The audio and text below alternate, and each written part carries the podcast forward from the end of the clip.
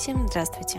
Меня зовут Маргарита, я врач, адепт доказательной медицины, и в этом подкасте я преследую цель ответить на все интересующие вас вопросы, не давая при этом каких-то строгих рекомендаций, а просто верно направить вас на пути к здоровью.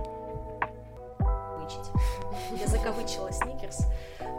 Интересно, это вообще нормально, что я пачку начос съедаю с салатом? Так это супер сбалансировано. Но оказывается, да, да, чувствует себя не очень хорошо. Просто спросите у него, как у тебя дела, и, может быть, я могу тебе чем-то помочь. Всем привет, меня зовут Настя, и сегодня в этом подкасте, почти в рифму, а, мы обсудим а, такую тему, которая коснулась и меня, и Риты. А, мы обсудим РПП то есть расстройство пищевого поведения. И давайте начнем с того, что Рита нам объяснит, что это такое, как это можно расшифровать правильно. Да, это какой-то давний, э, когда-то это был мейнстрим, потом мы начали осознанно к этому подходить и разбирать это как реально существующую проблему и расстройство. А, научное понимание расстройства пищевого поведения – это психическое нарушение, которое имеет логичное начало, логичное такую э, финальную точку, и виды этих расстройств, их несколько. Давайте сразу, наверное, я про них скажу. Да, да, давай.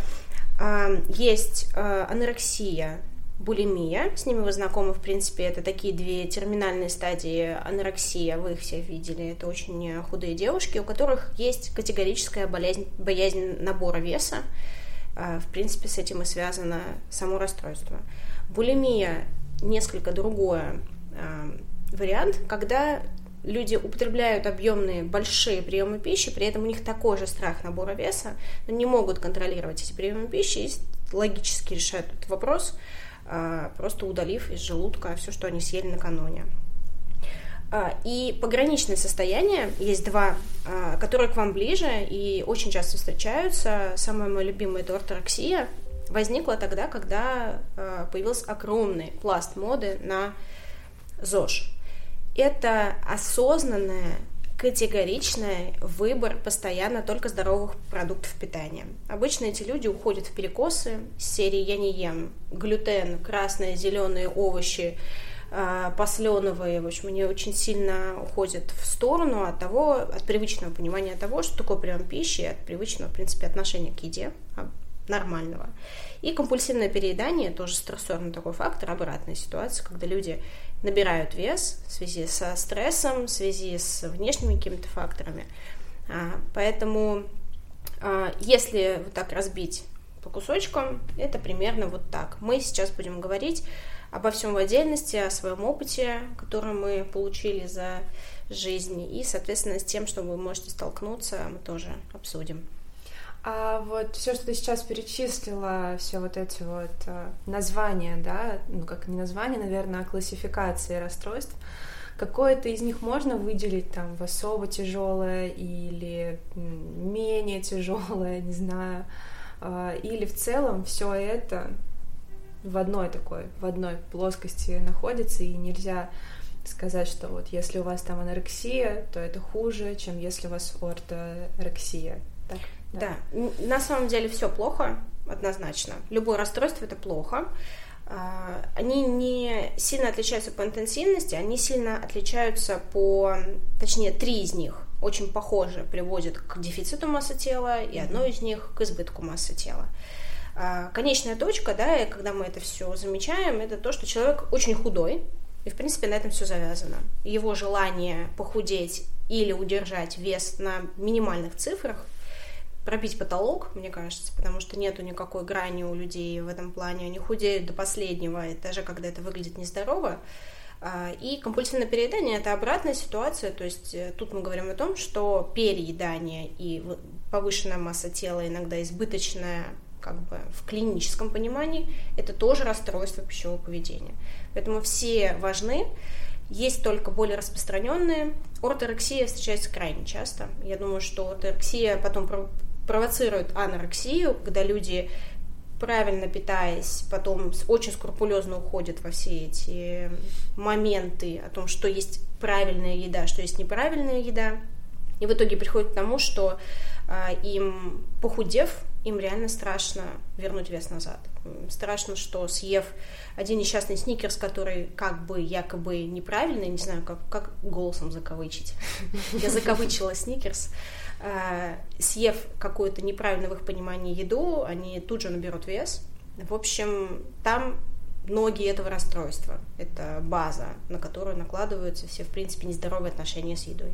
То есть, по сути, одно может вылиться из другого. То есть, Однозначно. если у тебя есть какое-то одно расстройство, да, то вероятность, что у тебя в дальнейшем, если ты не справишься с одним, то появится что-то другое. Это да. высокая вероятность. Мне кажется, они логично вытекают друг из друга, потому угу. что очень логично приводит вот этот вот, вот это э, маниакальное увлечение здоровым образом жизни очень логично приводит к тому, что человек сначала якобы увлекается этим ради здоровья и начинает выбирать продукты очень подробно и не есть, например, если компании или на каком-то мероприятии отсутствуют правильные, по его пониманию, продукты, он вообще не будет есть, даже испытывая голод. Угу.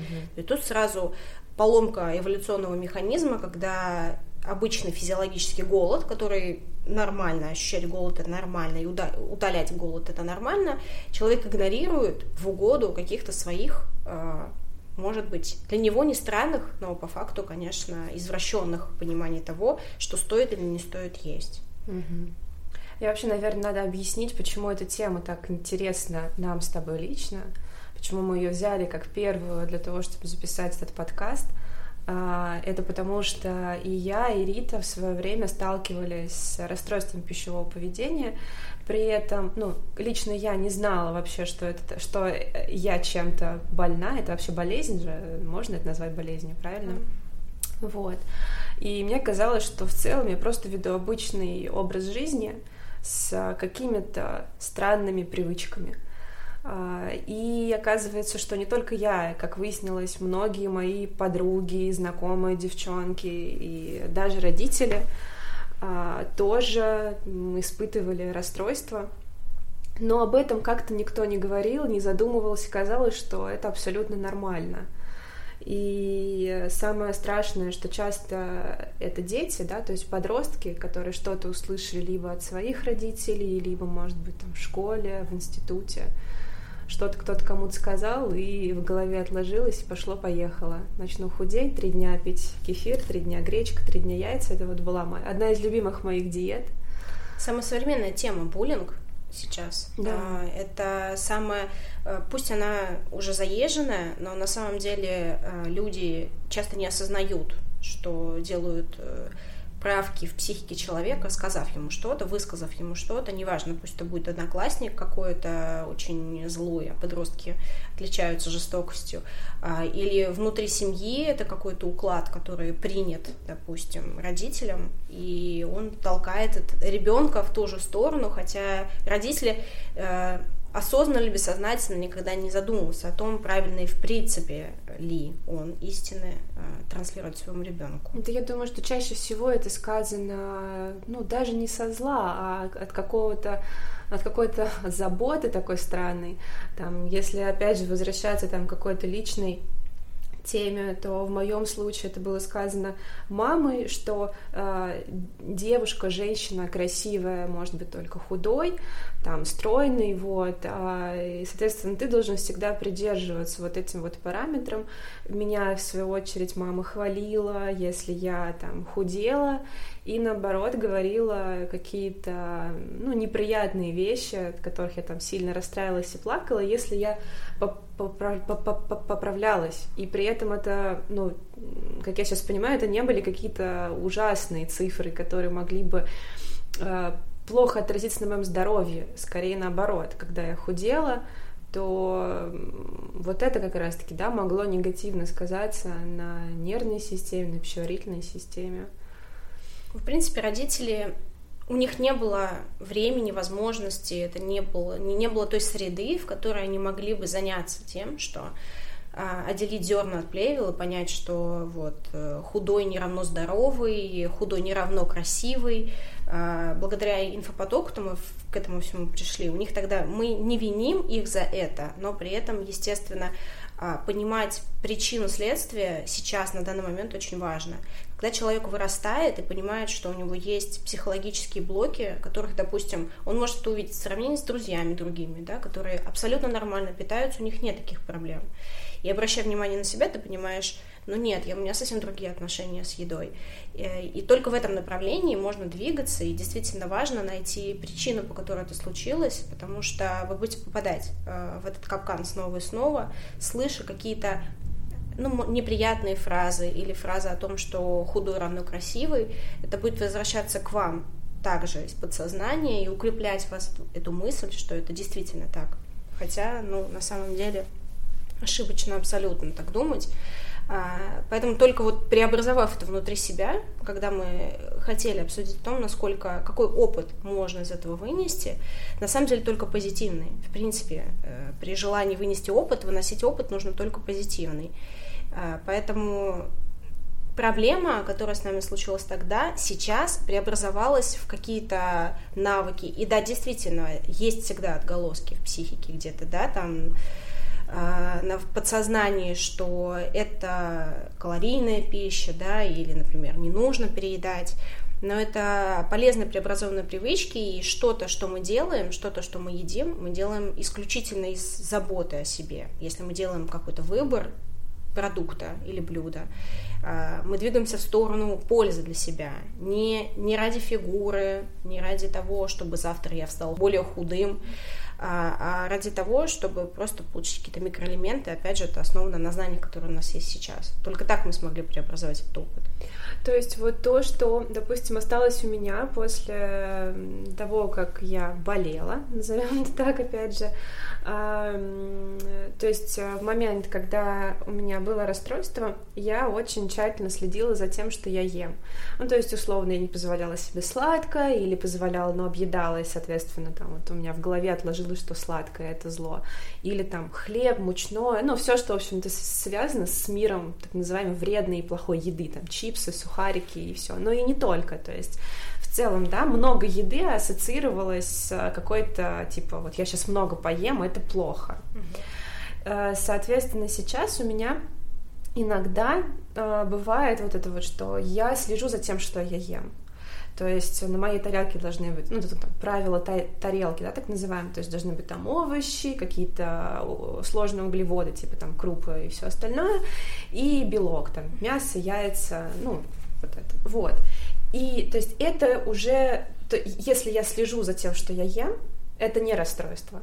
Нет, это не расстройство. Э, ну, мы же следим за тем, как мы одеваемся в холодную погоду. Это угу. же не не против правил выйти в шортах в минус 30, но это абсолютно глупое решение, потому что ты можешь заболеть. На самом деле правила тарелки очень э, прикольные. Я даже э, иногда в перекусах в каких-то им пользуюсь. Но, грубо говоря, если я хочу, я понимаю, что пачка чипсов на самом деле это очень много трансжиров. Ничего страшного, если ее съем, не произойдет со мной, естественно. Но я иногда делаю такие приколы, я делаю тарелки, например, там, если мы сидим, смотрим фильм, то есть я нарезаю тарелку овощей, угу. И есть куча там снеков, попкорн, чипсы, еще что-то, что едят все. А, и э, часто, ну, мне даже самое больше нравится миксовать, например, э, какие-то, ну, овощи, сидеть, огурцы заедать чипсами, не вижу ничего такого, и мне на самом деле вкусно.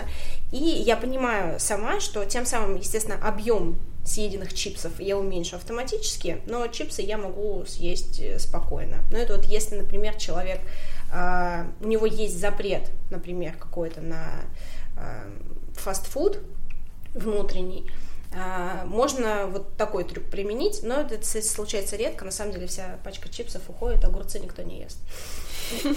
Кстати, ты мне сейчас дала просто право на то, что вот, ну, это одна из, один из моих любимых ужинов — это упаковка начос и огромная миска салата. Прям Ой, огурцы, помидоры, да, оливковое масло — зелень, там какая-нибудь рукола. И вот я, ча... и, ну, не то, что прям каждый вечер, но раз в неделю я могу себе позволить такой ужин, и если думала, блин, вот интересно, это вообще нормально, что я пачку начос съедаю с салатом. Так это Теперь... супер сбалансированно. Ну, оказывается, да, да, то есть, типа, это, это нормально. Нет, это вообще абсолютно сбалансировано, и а, я еще такую штуку подцепила а, в Берлине, у них в супермаркетах продаются, а, ну, не в Берлине, наверное, во всей Германии в супермаркетах продается, есть такая паста салат называется, то есть там внутри одна, одной большая миска, и там куча-куча-куча овощей, очень большой салат, и туда э, часто добавляется паста, ну, то есть вареные макароны, могут быть даже какие-то из чечевицы или еще из чего-то, и что-то белковое, там курица. В общем, это один очень классный большой э, прием пищи, достаточно дешевый, доступный, то есть ты его схватил в супермаркете, съел, там есть и белки, и жиры, и очень много овощей. Э, вот, вот такой вариант фастфуда очень классный. Или, например, наггетсы наггетсы с э, этими, с мини-морковками. Тоже, как по мне, очень сбалансированные куриные наггетсы с мини-морковками. Слушай, ну а если, допустим, вернуться к нашей теме, то, ну, в целом это все тоже к ней, к ней относится, то, о чем мы сейчас говорили. Вот а, может ли человек, ну, допустим, по своему опыту, опять же, могу сказать, что, видимо, может, но хочу, чтобы ты прокомментировала как специалист, уйти от расстройства пищевого поведения сам. Или обязательно какая-то помощь нужна, не знаю, там, терапевта, психотерапевта, психолога. Если вот условно я, как родитель, замечаю у своего ребенка какие-то признаки, а, что я должна сделать, кому обратиться? Он может сделать это сам, очень хорошо, если ребенок сам задал этот вопрос. На самом деле, если человек задает этот вопрос самостоятельно, значит, он уже готов сам с этим справиться.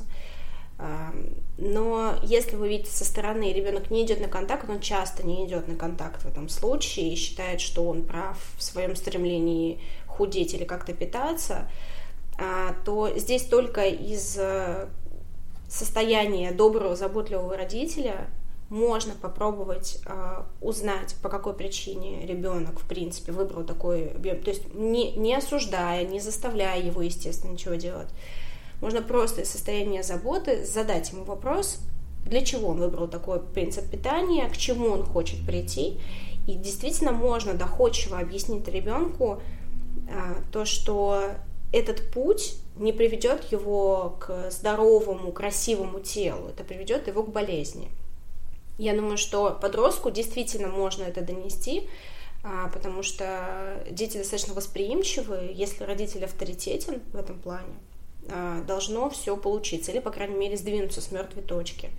Но если у вас проблемы с контактом с самим ребенком, вы понимаете, что вы не можете до него вообще достучаться, дозвониться, он не слышит то, что вы ему говорите, Конечно, здесь нужен э, специалист, который работает непосредственно с подростками. Э, нужно понимать, что взрослый психиатр это не то же самое, что детский психиатр.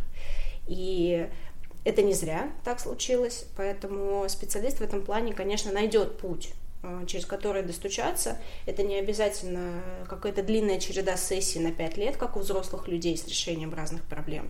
Но это хотя бы даст вам ключ доступа к тому, чтобы спокойно вывести ребенка из этого состояния. Это не будет быстро, это займет время, может быть год, э, может быть несколько месяцев, но чем раньше вы это сделаете, тем меньше паттернов у ребенка вот этих болезней в голове останется. И поддержка и забота в любом, при любом психическом расстройстве, основа действия – это поддержка – то есть вы хотите поддержать человека, вы не хотите его переделать, вы хотите его направить, объяснить, а, и он сам должен прийти к этой мысли. Никогда ни одна психотерапевтическая сессия не направлена на то, что психиатр говорит вам, что делать. Это всегда исходит из того, что психиатр заставляет вас прийти к мысли, которая формирует вот ваше новое сознание и решает вашу проблему. Ну да, с подростками просто в целом сложно, даже вспоминая там своих каких-то друзей, подростков, ну, в смысле, когда я была подростком, не то, чтобы я сейчас с подростками дружу, хотя, возможно, было бы неплохо. А, это сложно, потому что у тебя такой период, тебе кто-то начинает нравиться, да, то есть там девочкам нравится нравится мальчикам, мальчикам начинает нравиться девочкам, и не только, и, наверное, вот это, может быть, да, там одна из причин. Потом э, в мое время, не знаю, как сейчас, э, вот эти вот группы, паблики ВКонтакте были похудей там за 30 дней или забыла, как назывался. Ноль калорий. Ноль калорий, да, да, да, где куча худых девочек и все вот на это все смотрит, каждый делится своим опытом. Самое страшное, что там было, это когда дети, подростки делились какими-то советами, как похудеть на каких-то таблетках, а, мочегонные или эм, Диуретики. Да, или, ну да, или... Слабительные? Когда, да, или слабительные. Вот как раз-таки э, я в свое время тоже была, можно сказать, даже зависима в течение нескольких лет от таких вещей. Вот, благо это не привело никаким последствиям, но это, конечно, все опасно. Ну, человеческий организм, конечно, уникально справляется со всеми сложностями, которые мы ему накидываем, начиная с э, ОРВИ. Вообще для меня каждый раз удивля... я удивляюсь тому, насколько вынослив он, если мы даже не... Наша вот кора головного мозга, она мешает работать в принципе нормально всей системе, Потому что мы вечно вмешиваемся со своими какими-то странными запросами. Я хочу э, процент подкожного жира поменьше, я хочу э, бедра побольше, и все вот эти запросы, конечно, они абсолютно паралогичны. Организм пытается существовать. Когда у него э, возникают проблемы в борьбе с, например, тем, что вы лишаете его еды, э, заставляете его фильтровать мочу быстрее, принимая мочегонные препараты, заставляете кишечник работать быстрее, чем ему надо, принимая какие-то другие э, препараты, вот типа слабительных, он очень стойко выносит все эти невзгоды. И, слава богу, это не приводит в подростковом возрасте, так как это детский организм достаточно быстро перестраивается, не приводит к фатальным последствиям, каким тяжелым заболеваниям. А, но при длительном приеме, конечно, то есть э, когда-то в состоянии обезвоженности э, или в состоянии какой-то острой кишечной колики вы можете госпитализированы быть вполне себе. И в этом случае уже, конечно, медицинская помощь будет оказана вашему организму, который все эти тяжести пытался вывозить. А, когда эм, люди начинают приходить к каким-то приемом странным, я считаю, я отношу к странным приемам абсолютно все. Это диеты со всеми названиями, которые вы только можете найти. Вот если называется там дюкана, кремлевская, огур... кремлевская огуречная, э, кета, э, что... Мона. Мона, Диполи, не знаю, каких только нет, мне сложно уже вспомнить, их невероятное количество, это странный метод снижения массы тела. Есть абсолютно рациональный и безболезненный способ снижать массу тела, потому что есть закон сохранения энергии. Вам любой специалист, ну хорошо, может быть, не любой, но специалист, заинтересованный в том, чтобы вам пояснить, как снижать массу тела, объяснит, насколько это а, просто, не быстро, не 10 килограмм за две недели или как что-то там обещают эти диеты. Это абсолютно здоровый способ действительно прийти в форму, ничего такого нет, если вам, вас, вам кажется, что у вас есть пара лишних килограмм, вам хочется бегать быстрее или там чувствовать на спорте себя лучше.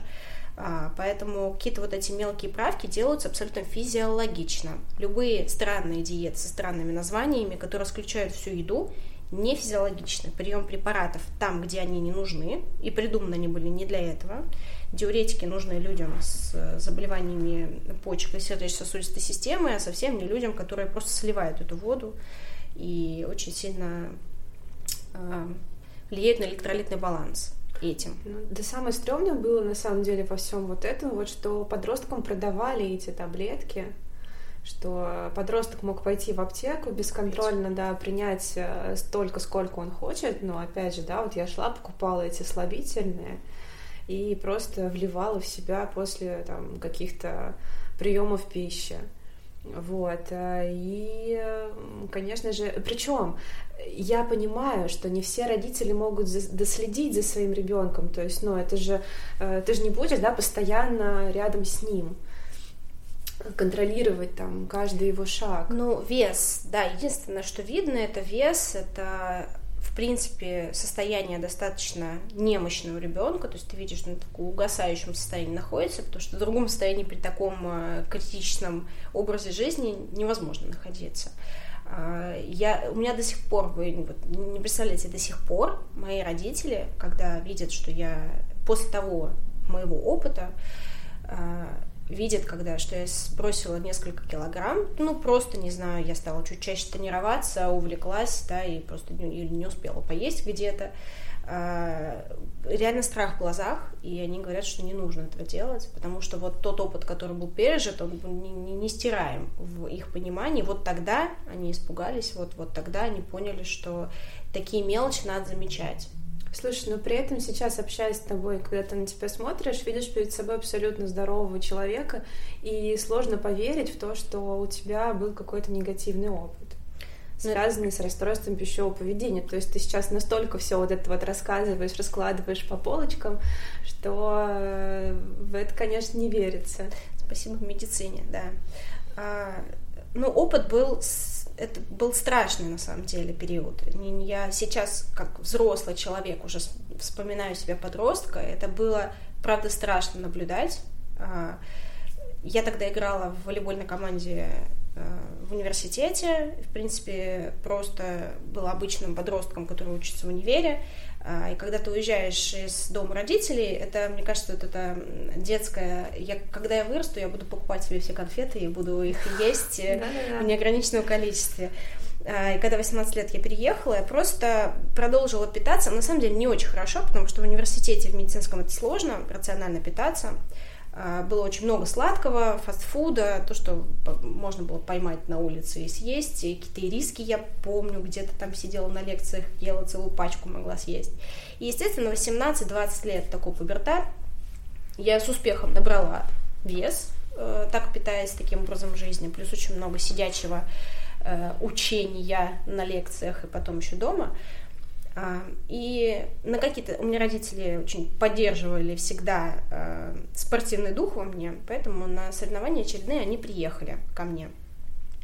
И мама увидела, что набрала вес, а мама у меня мастер спорта по спортивной акробатике со своими э, догмами внутри, которые она пронесла через всю жизнь. Я думаю, что все более-менее плюс-минус представляют акробатки, какой образ жизни ведут. А, в общем, она сказала, что я поправилась, ну, в таком негативном ключе. Казалось бы, ничего такого, но материнская модель очень важна, и у меня это засело очень сильно. С тех пор начала худеть, на как раз-таки вышеупомянутых диетах со всеми возможными названиями. Я поняла, что это работает, просто потому, что эти диеты э, очень сильно урезают, нездорово урезают колораж. Слушай, ну я вот тоже так худела на всех этих диетах. Ты же потом набираешь плюсом столько же и еще x2. Да, вполне, потому что диета максимально странная. То есть ты не можешь, э, организм не может существовать на огурцах. Потом тебе э, мозг будет посылать сигналы, дай мне что-нибудь сладкого, и, естественно, ты начинаешь это все. Да, начинаешь все это есть, потому что это дикий дефицит энергии, это нормально, это чувство самосохранения. Мозг говорит, э, эррор, ошибка, мы у нас нет, нет глюкозы, мы на чем будем работать вообще, там одни огурцы. И э, это вот как раз-таки вот объедательство в этой ситуации абсолютно нормальная реакция организма. То, что мы пытаемся заставить там организм работать на э, на износ какой-то момент, в какой-то момент, конечно, переходит в вот эту компенсацию. А потом за вот этими странными диетами у меня вообще пошло какое-то очень минималистичное питание. Я не помню момент, как я переключилась на какую-то воду в, с лимоном и одно яблоко и, и все. А, я на тот момент весила 41 килограмм. Это было При ужасно. 165. Выглядело ужасно просто отвратительно. Но мне тогда казалось, что это все вообще супер, я пришла к своей цели. В принципе, сама цель в этой ситуации снизить вес. Там вообще ничего не заходит. Не то, что вы нездорово выглядите, выпали все волосы. У меня были длинные волосы, мне пришлось их отрезать, потому что иначе мне все повыпадали вообще. А, и ты при этом абсолютно не можешь ответить себе адекватно на вопрос, я вообще правильно делаю или нет. Только вот люди извне пытаются как-то влиять, и это часто в штыки. И в итоге мама моя приехала в Рязань, бросив работу, чтобы как-то со мной меня кормить, как-то как наладить вообще эм, весь этот процесс. Э, я думаю, что это совокупность, на самом деле, факторов. Конечно, мама своей заботой как-то постаралась меня направить.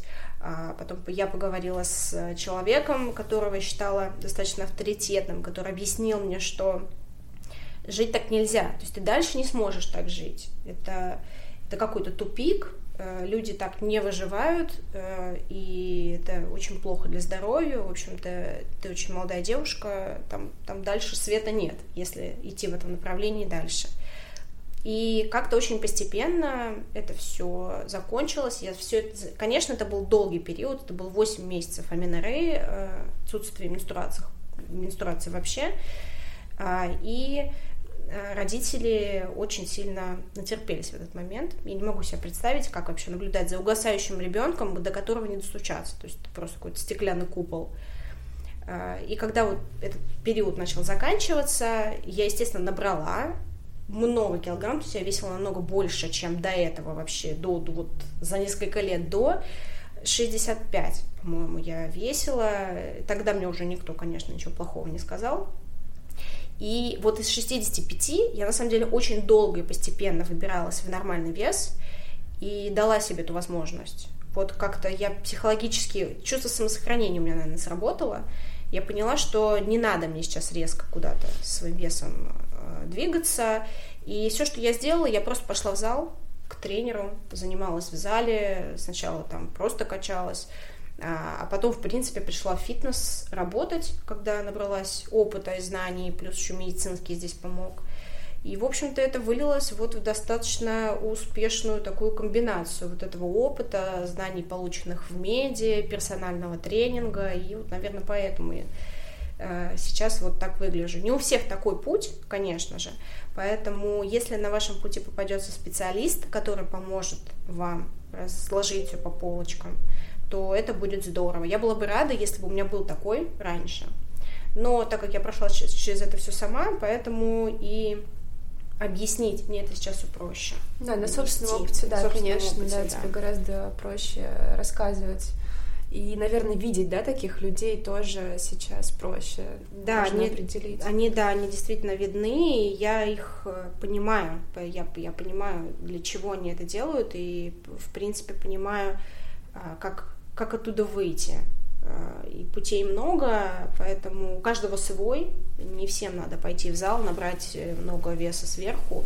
А для кого-то это может быть просто какое-то дополнительное увлечение, которое просто его отвлечет от вот этого вот единственного хобби в своей жизни худеть. То есть э, правильно я понимаю, что расстройство пищевого поведения, ну, оно прям связано с головой, то есть тем, что с тобой происходит с твоим психологическим состоянием. Напрямую. И чаще всего это аутоагрессивное поведение.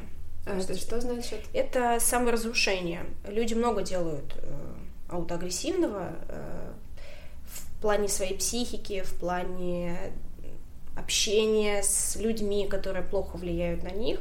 И также аутоагрессивное поведение это когда человек сам, осознанно, саморазрушительно действует на свое тело и здоровье. И форм много. А, с пищей истории самые частые, естественно, потому что ну, это процесс, который мы делаем каждый день едим, и лишить себя этого достаточно легко. В общем-то, человек из, может быть, э, уязвленности своей, да, кто-то что-то сказал, или из чувства собственной несовершенности, эм, неуверенности в себе, может э, впасть вот в это аутоагрессивное состояние. Ну, раз я не нравлюсь себе никакой, значит, я буду хотя бы, может быть, худой, и тогда все станет лучше. Ну, да, наверное, так оно и есть. Потому что вот э, пройдя, получается, через несколько видов РПП, это и булимия, и ну, анорексии, слава богу, у меня не было, получается, и объедалась, и э, травила себя вот этими всякими таблеточками. Вот, я рада, что у меня получилось из этого выйти то есть э, и при этом самой. Но все-таки, наверное, самое главное это что из этого вышло. Но обрати... если, бы, если бы я узнала, что можно обратиться к кому-то, и этот вот долгий путь, который длился лет 10, он мог бы длиться ну, гораздо короче, да, если бы просто либо кто-то, ну, кто-то, наверное, если бы заметил, потому что в возрасте там 14 лет ты, конечно же, сам вряд ли пойдешь куда-то. Тем более, учитывая, что мы росли во время, когда психотерапия, скорее всего, для наших родителей считалась чем-то странным. Да, чем-то странным, но иногда, правда, на самом деле до сих пор считается.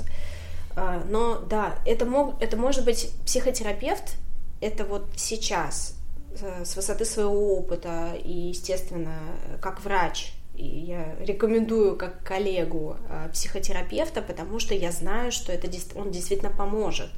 Это тот простой, а, очень результативный путь.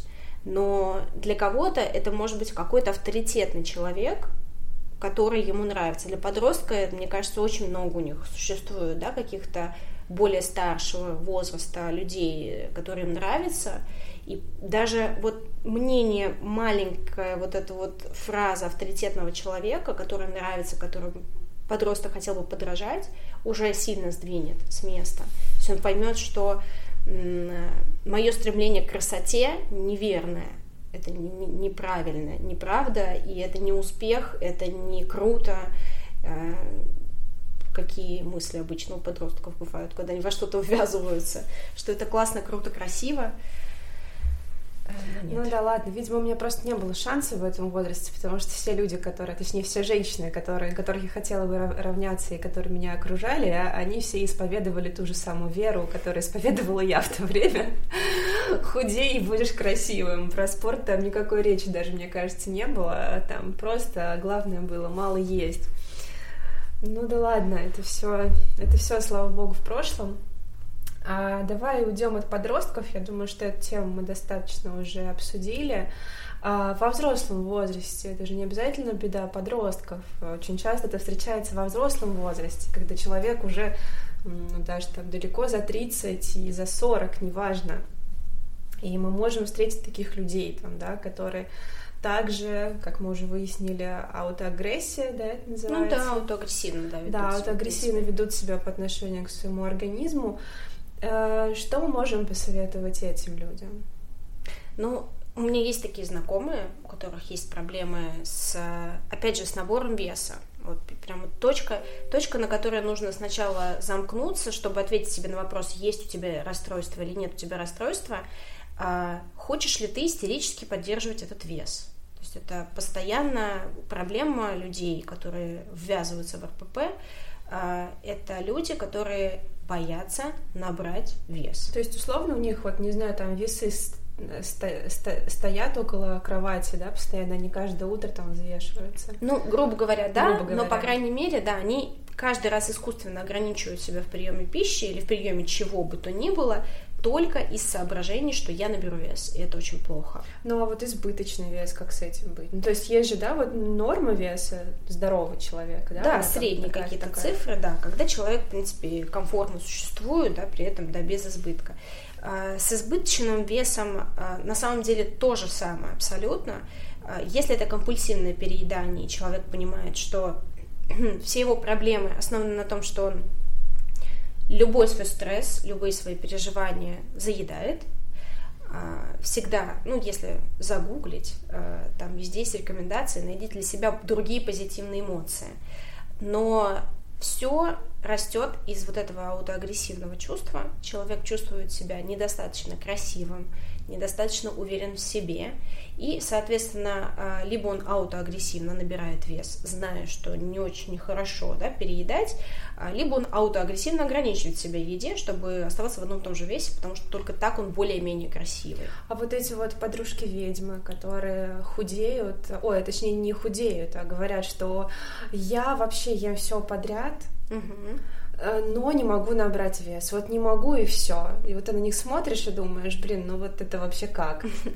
Нет, на самом деле э, такие люди, э, у меня и таких знакомых, кстати, много, они, как правило, едят меньше, конечно, чем тратят это максимально энергичные люди, которые, ну, э, тебя поставь вот в это колесо, в котором она бегает, э, ты просто, я думаю, что три дня, и ты устал. Просто люди привыкли жить в определенном э, метаболическом, на определенном метаболическом уровне, действительно очень много тратят энергии, а, едят, как правило, не очень много, в смысле количественно, но достаточно часто, и э, практически всегда кажется, что они едят просто постоянно, и действительно ни в чем себе не ограничивают, потому что весь колораж, который они съедают, благополучно сгорает, а, и это вот такой здоровый, на самом деле, баланс, когда человек, э, я надеюсь, в этом случае хорошо психически себя чувствует, то есть не перерабатывает, а, и э, энерготраты его, конечно, превышают, ну или где-то на уровне с тем, что он съедает. А, потому что элементарно мне легко заработаться и поесть, например, два раза в день. А бывают дни, когда я голодна весь день и весь день что-то перекусывают. И это всегда связано с тем, действительно, что я делаю. Потому что у организма есть обычные нормальные физиологические сигналы, и человек, который к ним прислушивается, абсолютно нормально себя чувствует, не набирает вес, перестает есть, когда он больше не голоден. А, в общем, это все абсолютно здоровые отношения с едой, и э, они не ведьмы, они здоровые люди в этом случае. А, а те, кто а, удивляются тому, да, как люди набирают или не набирают, и почему, да, вот это расстройство, почему у нее так, а у меня не так, скорее всего, вот у них уже есть на этот момент какое-то нездоровое отношение с едой, они не совсем понимают, э, свой организм, не совсем слушают свой голос, не всегда э, чувствуют э, насыщение после приема пищи. И, соответственно, энерготраты свои какие-то, они э, тоже неправильно перераспределяют, скорее всего, может быть, и движения как-то мало. Но, в общем-то, в каждом конкретном случае нужно разбираться, в чем проблема. А, а вот ведьмам респект, э, ведьмы молодцы. Ну и давай вот э, еще раз, получается, если ты видишь у себя, у своего друга, у своего, не знаю, там, ребенка, неважно, в общем-то, близкого тебе человека, пункты, э, которые могут сказать о том, что он болен расстройством пищевого поведения. Что делать?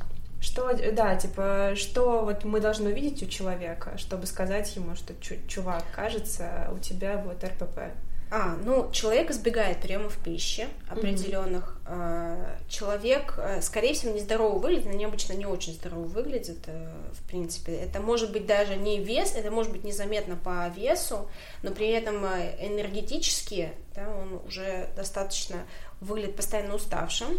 А, еще часто эти люди избегают коллективных каких-то сборов, да, когда, ну вот когда мы собираемся, обычно это, это не всегда здоровая еда. Где еда это... просто превращается в оргию еды. Оргию еды, э, и это очень весело, а такие люди избегают э, таких мест и таких сборищ.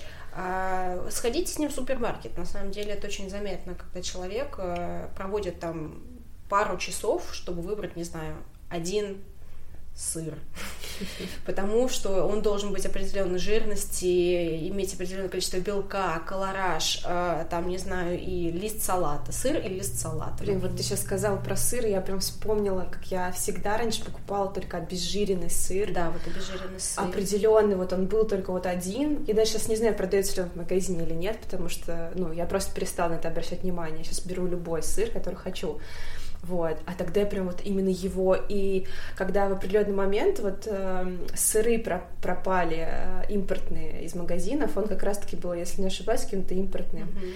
и его не было, и я так переживала, я думала, боже мой, как же я буду жить без этого сыра. Без сыра в принципе, да, получается, да, что и, человек не другого сыра. Да, и я, и я переживала еще за молоко, без, без, обезжиренное очень. Да, тогда. обезжиренное, безлактозное, да. еще какое-нибудь, да. а, еще чтобы там, э, ну, колбаса уж я ж не говорю, там, наверное, вообще нет точно, да. Я не ела, Хлеб конечно. тоже отсутствует, там какие-то хлебцы, самые высушенные на свете, которые на вкус как картон, а, потому что суть э, выбора продуктов и блюд на самом деле, э, пусть то кафе или магазин, суть у человека одна – минимальное количество калорий. Ему абсолютно все равно вообще, если там нутриенты или вкус хоть какой-то у этого продукта. Важно, чтобы он наименьшим количеством колоража обладал. Ну да, наверное, это вот у меня, помню, была в голове э, цифра тысячи калорий. А, вот. И вот я, да, укладывалась вот в эту вот тысячу калорий в день, и не дай бог, там 1200 была. Это все это означало, что на следующий день я выживаю на кефирчике. А, организм только да, обрадовался этим 200, думает, господи, спасибо. Да, да, да. А ты на следующий день его еще и вот. Да, то есть получается, мы говорим такому человеку, мой дорогой человек, Тебе... Давай, давай, давай, да, давай мы поговорим давай, о том вообще, давай, да, давай а, как, как ты, да, как ты питаешься, вот знаешь, меня немножко тревожит. А, я вот так ем, а ты как? Угу. И будет классно, если он а, пойдет с тобой на контакт. Да. А если не идет, да, то ты что вот ты делаешь в этом Или, случае? по крайней мере, передаст тебе свои какие-то свое мнение о том, зачем он это делает. Угу. А, и если ты постараешься ему передать свою точку зрения о том, как это делать более здорово, и он не согласится с этим, конечно, нужно будет сказать, знаешь, на самом деле я вижу, что это плохо сказывается на твоем здоровье, а, ты бы не хотел поговорить со специалистом на эту тему? Мы же не говорим о том, что типа надо брать за руку. Я не буду впихивать тебя. в тебя, да, в мороженое через воронку, а я просто. Хотя чтобы... было бы неплохо, я бы не отказалась. Я просто хочу, чтобы ты пообщался с профессионалом. Скорее всего, ему есть что тебе сказать, и у тебя есть вопросы, которые ты можешь ему задать. Да, так что будьте здоровы, смотрите за тем, э, смотрите за вашими близкими, что они едят. Хотя зачем, да? Зачем смотреть за, за Нет, тем, не, не смотрите, а будьте, будьте заботливыми к людям. Да, если вам кажется, да, если вам кажется, что человек чувствует себя не очень хорошо, Просто спросите у него, как у тебя дела, и, может быть, я могу тебе чем-то помочь. Да. Потому что мы всегда готовы всем помочь. Спасибо тебе, Рит, большое. Я думаю, что было интересно, было познавательно. Я для себя открыла какие-то вещи, которых раньше не знала. Поняла, что мне делать, э, если вдруг я встречу такого человека. вот. И еще раз спасибо. Да, до новых встреч. Да. Пока-пока.